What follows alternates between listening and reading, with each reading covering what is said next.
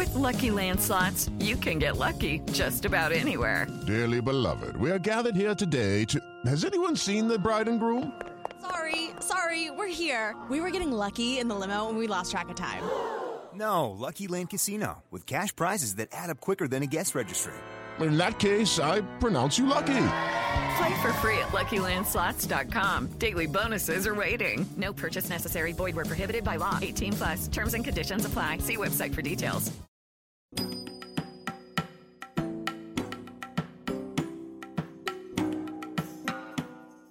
Salam alaikum, and welcome to the History of Egypt podcast, episode 167 Reviving Deir el Medina. Today, official business is underway in the hills west of Luxor. The village of the tomb builders, generally known as Deir el Medina, is about to return to the limelight. In the reign of Horemheb, the village got a new start on life, and a golden age was about to begin. This episode comes to you on behalf of Bethany, Grace, and Misty, who joined the Patreon as hereditary nobles. Their support is most generous and will fund great developments in the village. Misty, Bethany, Grace, thank you kindly. May your households endure for a thousand years, and your descendants honor your memory. To everyone listening, thank you for joining me. Come, let us travel to the west bank of the Nile and revisit an old haunt.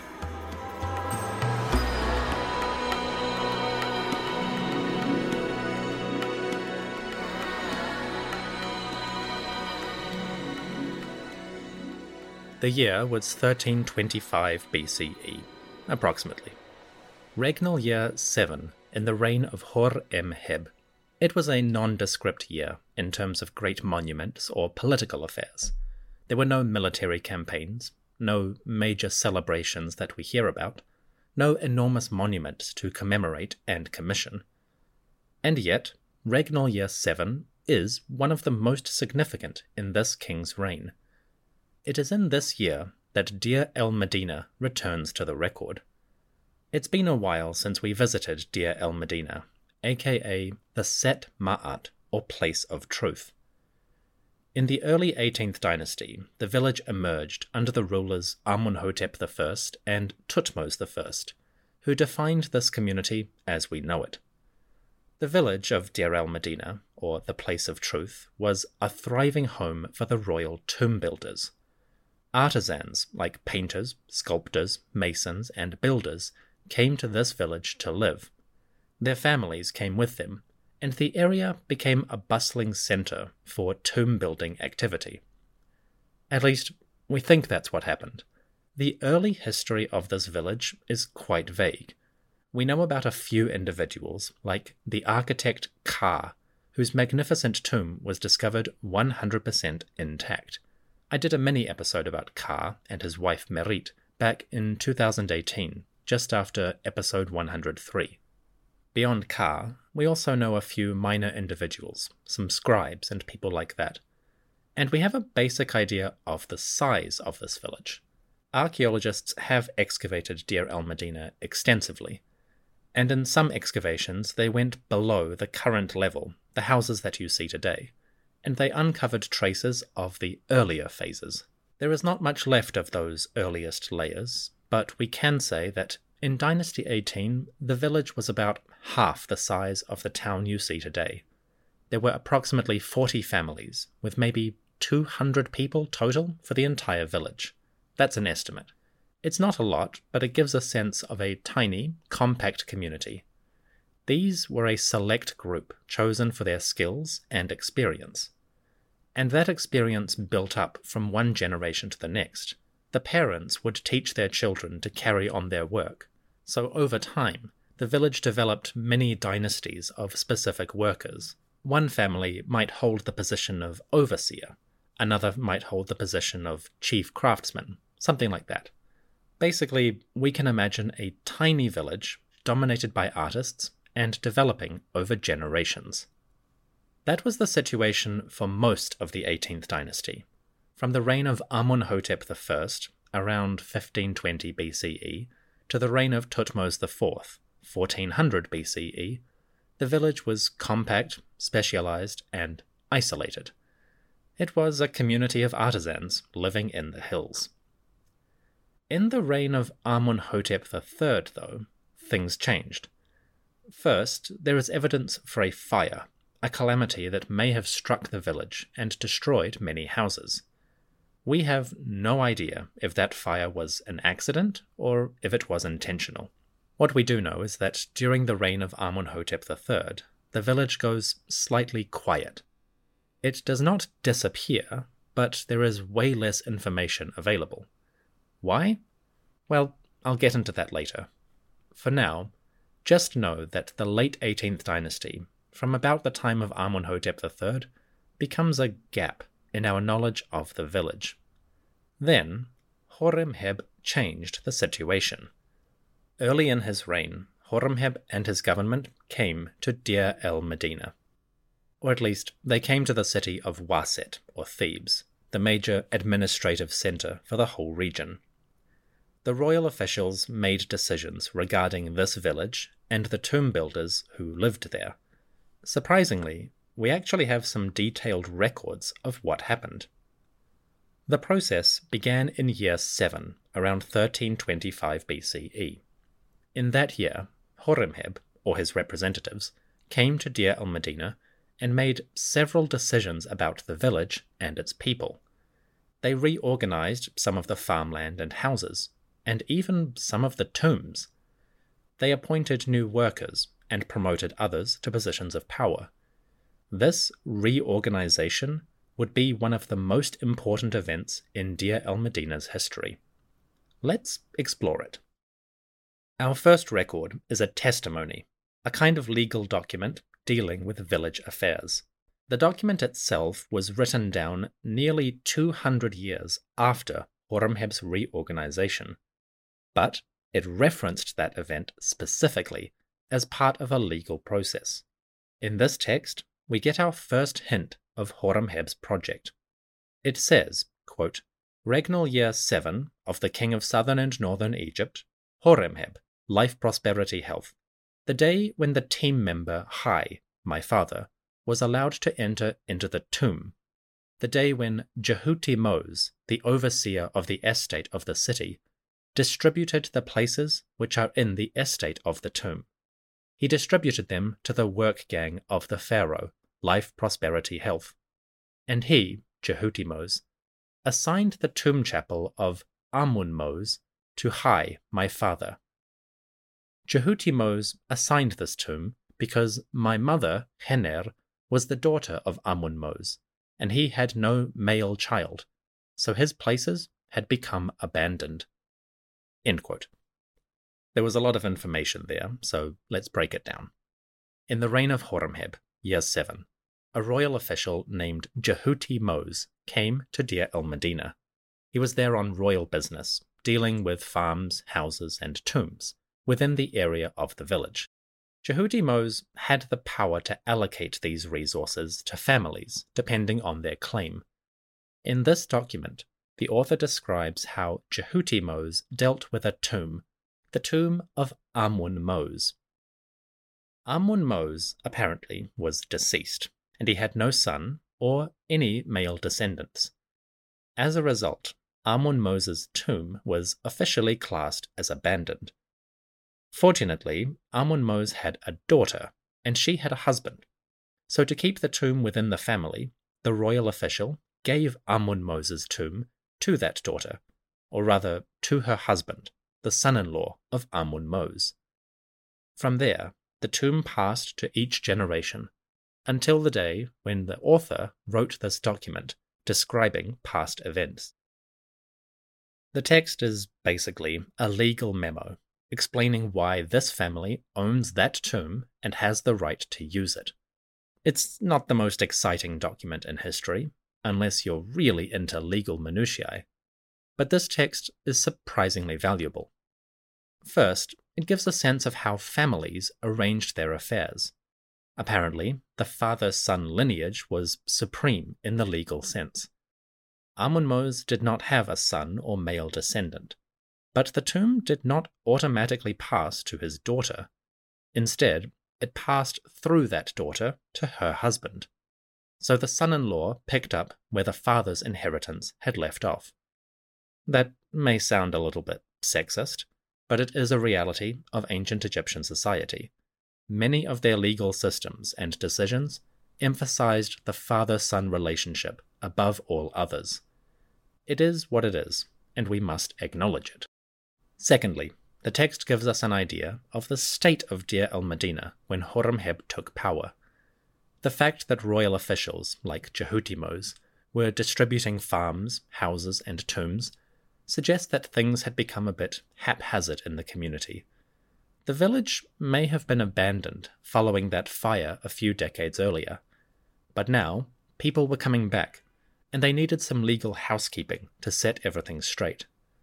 Jehutimos, the overseer of the estate in the city of Waset, was the man in charge of administering those needs. Finally, the date is important. The author of this text was very clear these events took place in year 7 of Djoser Khepera Ra, Horemheb, so we can pinpoint this business to that reign and that context. And since the author was dealing with a legal situation, we can assume that the date is accurate. Royal officials would have had other records, and they would have been able to check those records. So this document gives a starting point. Horemheb's representatives were reorganizing Deir el Medina in year 7 of his reign. That little text about the tomb is our first record of events in year 7, but there are others. Our second source, and my personal favourite, is a letter. It was written by a man who started working in this area during Horemheb's reign. He was no ordinary man. He was the chief of the Medjay, when Horemheb's officials started reorganizing Deir el Medina, one thing they needed to consider was security. The village, nestled in the hills, was populated by high value employees. Not to mention, these workers had knowledge and access to royal tombs, with all of their treasures and their history. So Deir el Medina and the whole area around it required the very best in ancient security as part of the reorganization, the royal government would need to appoint guardians. The guardians of Deir el Medina and the region of Waset more generally are called Medjay. They are a famous group recorded throughout Egyptian history. The Medjay, or Medjayu in plural, were the police force of Deir el Medina. They guarded the area, patrolled the roads and hills, and, when necessary, controlled the movement of the locals. The Medjay will be a prominent part of the story for Deir el Medina, and in the reign of Horemheb, we get to meet one of them personally. His name was Minu Niwi. Minu Niwi entered Horemheb's service early in the reign. At first, he was simply a Medjay, a soldier, bodyguard, patrolman, enforcer.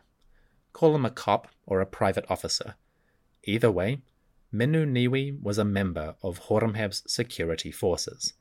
He served the king directly. That was the start of his career, but over time he would rise quite high. How do we know this?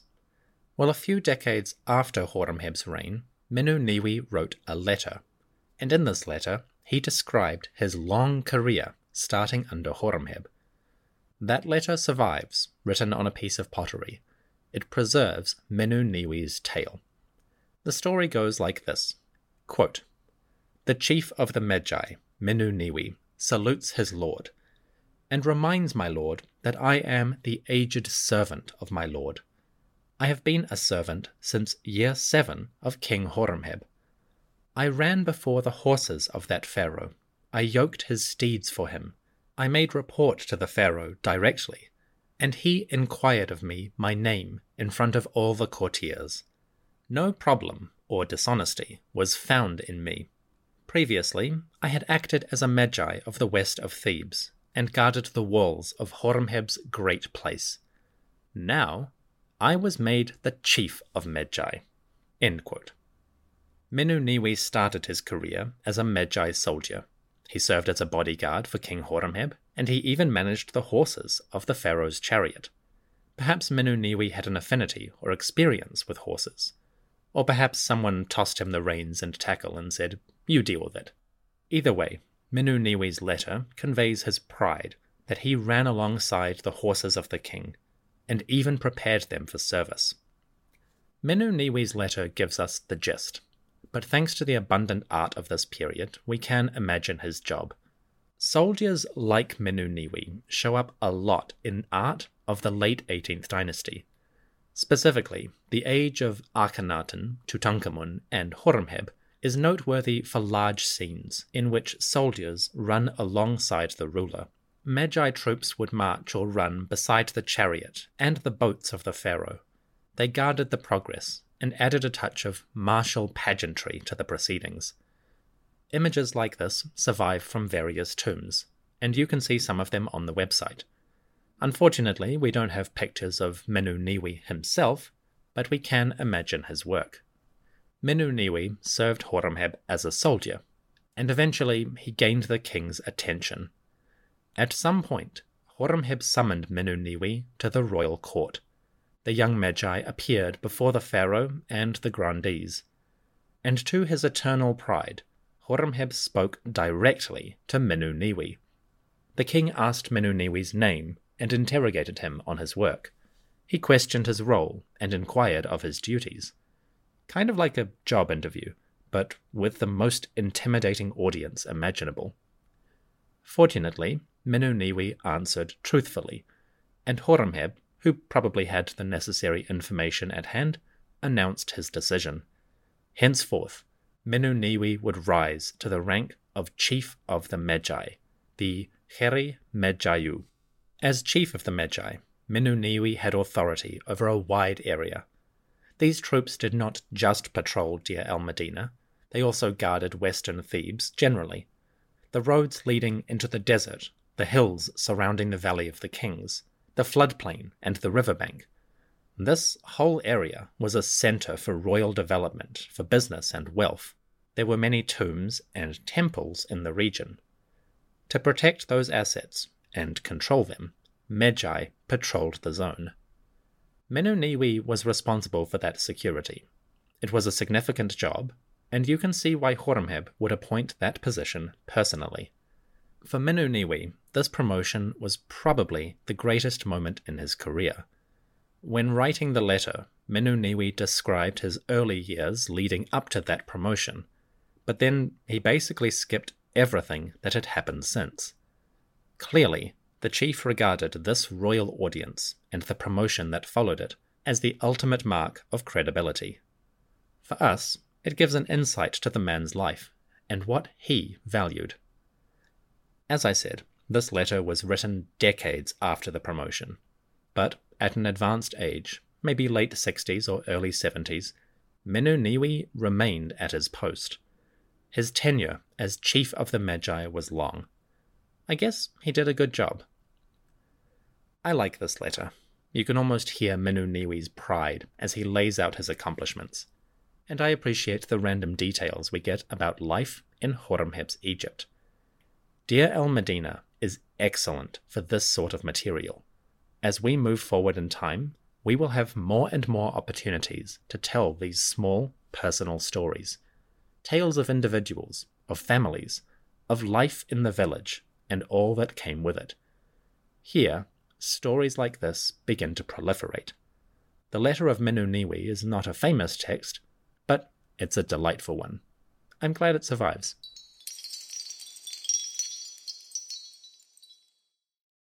For the ones who work hard to ensure their crew can always go the extra mile, and the ones who get in early so everyone can go home on time, there's Grainger, offering professional grade supplies backed by product experts so you can quickly and easily find what you need. Plus, you can count on access to a committed team ready to go the extra mile for you. Call, clickgrainger.com, or just stop by. Grainger, for the ones who get it done.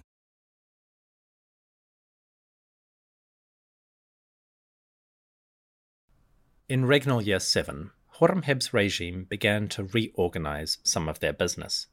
In the west bank of Thebes, Waset, royal officials started the process of recording and administering assets. The work was necessary. The king had big plans in the Valley of the Kings. But the offshoot of this reorganization was that Horemheb became a prominent figure in the history of the village. The villagers of Deir el Medina tended to honor their founding fathers. Kings like Amunhotep I, his wife Ahmose Nefertari, and Tutmos I would frequently appear in tombs, stelae, and texts. The villagers honored those great rulers and showed them gratitude for creating the village.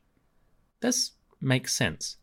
Many of these artisans and families were employees of the Egyptian government, so the pharaohs, past and present, were technically their patrons. The pharaoh's wealth supported the livelihoods of these families. It gave them status and allowed them to build their legacies.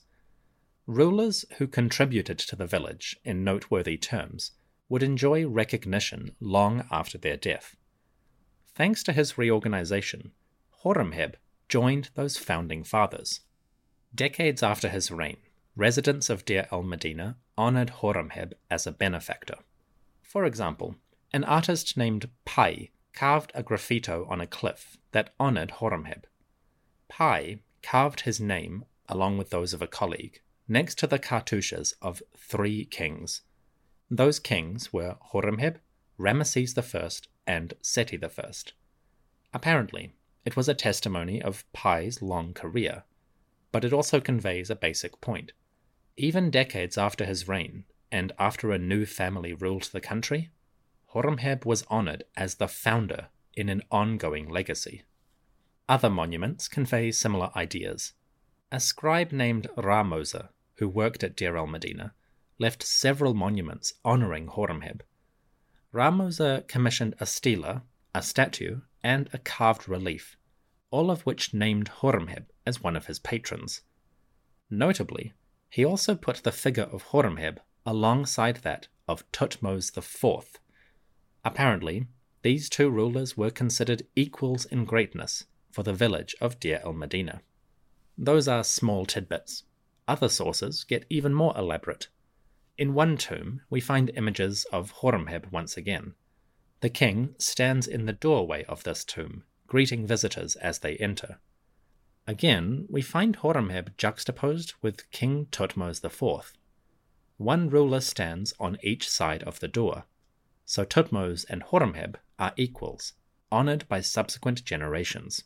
These memorials show up in various places at various times. The gist is pretty clear. Horemheb's work reorganizing the village earned him a place in the community memory.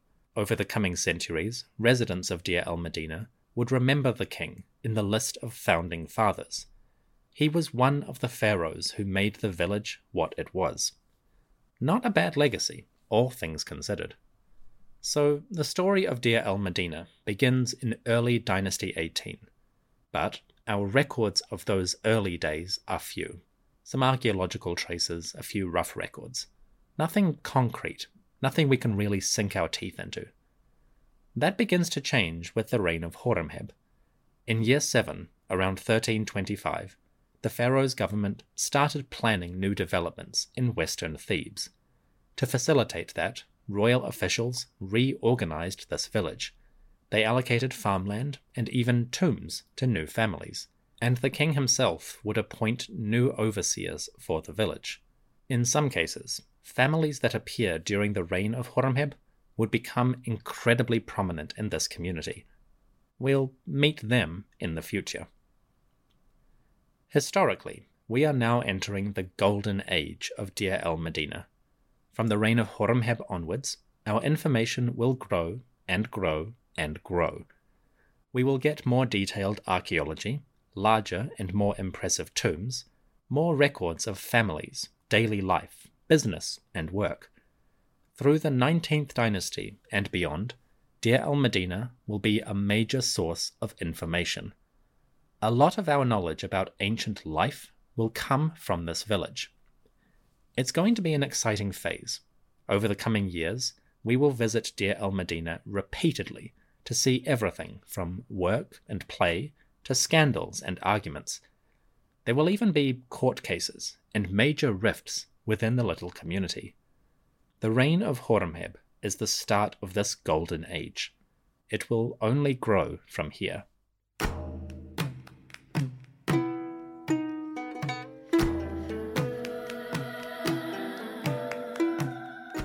Thank you for listening to the History of Egypt podcast. Next time, we remain in the city of Waset, or Thebes. The royal estate manager, Jehuti Mose, had carried out the king's orders and reorganized parts of Deir el Medina. This happened in regnal year 7. In regnal year 8, Jehuti Mose would return with another royal mission. This time, the estate manager and one of his superiors were tasked with a special job. They would go to the Valley of the Kings, and they would inspect some of the tombs. Burials of previous monarchs were apparently in need of more security. Horemheb's agents would check up on certain monuments. And we have a detailed record of this from one of those tombs. That is episode 168, releasing next week. Deir el Medina enjoyed the patronage of great pharaohs, including Horemheb. But the History of Egypt podcast is supported by my patrons on patreon.com. Special thanks must go to the priests Linda, Terry, TJ, Yola, Mycost, Andy and Chelsea, Jason, Kendra, Evan, Kyla, Nidin, Stephen, and Ashley. Thank you so much, folks. Your support is most generous, and I am eternally in your debt. When I build my tomb chapel in the hills, I will ensure each of you appear in art adorning the walls. You will enjoy prestige along with the great founders. If you're enjoying the history of Egypt, consider leaving a rating or review on your podcast app of choice. Or tell a friend. Word of mouth is a great way to support your favorite podcasts. If someone you know likes ancient Egypt, consider recommending the History of Egypt podcast. However, you decide to support the show by reviewing, recommending, donating, or simply listening, thank you very much for joining me.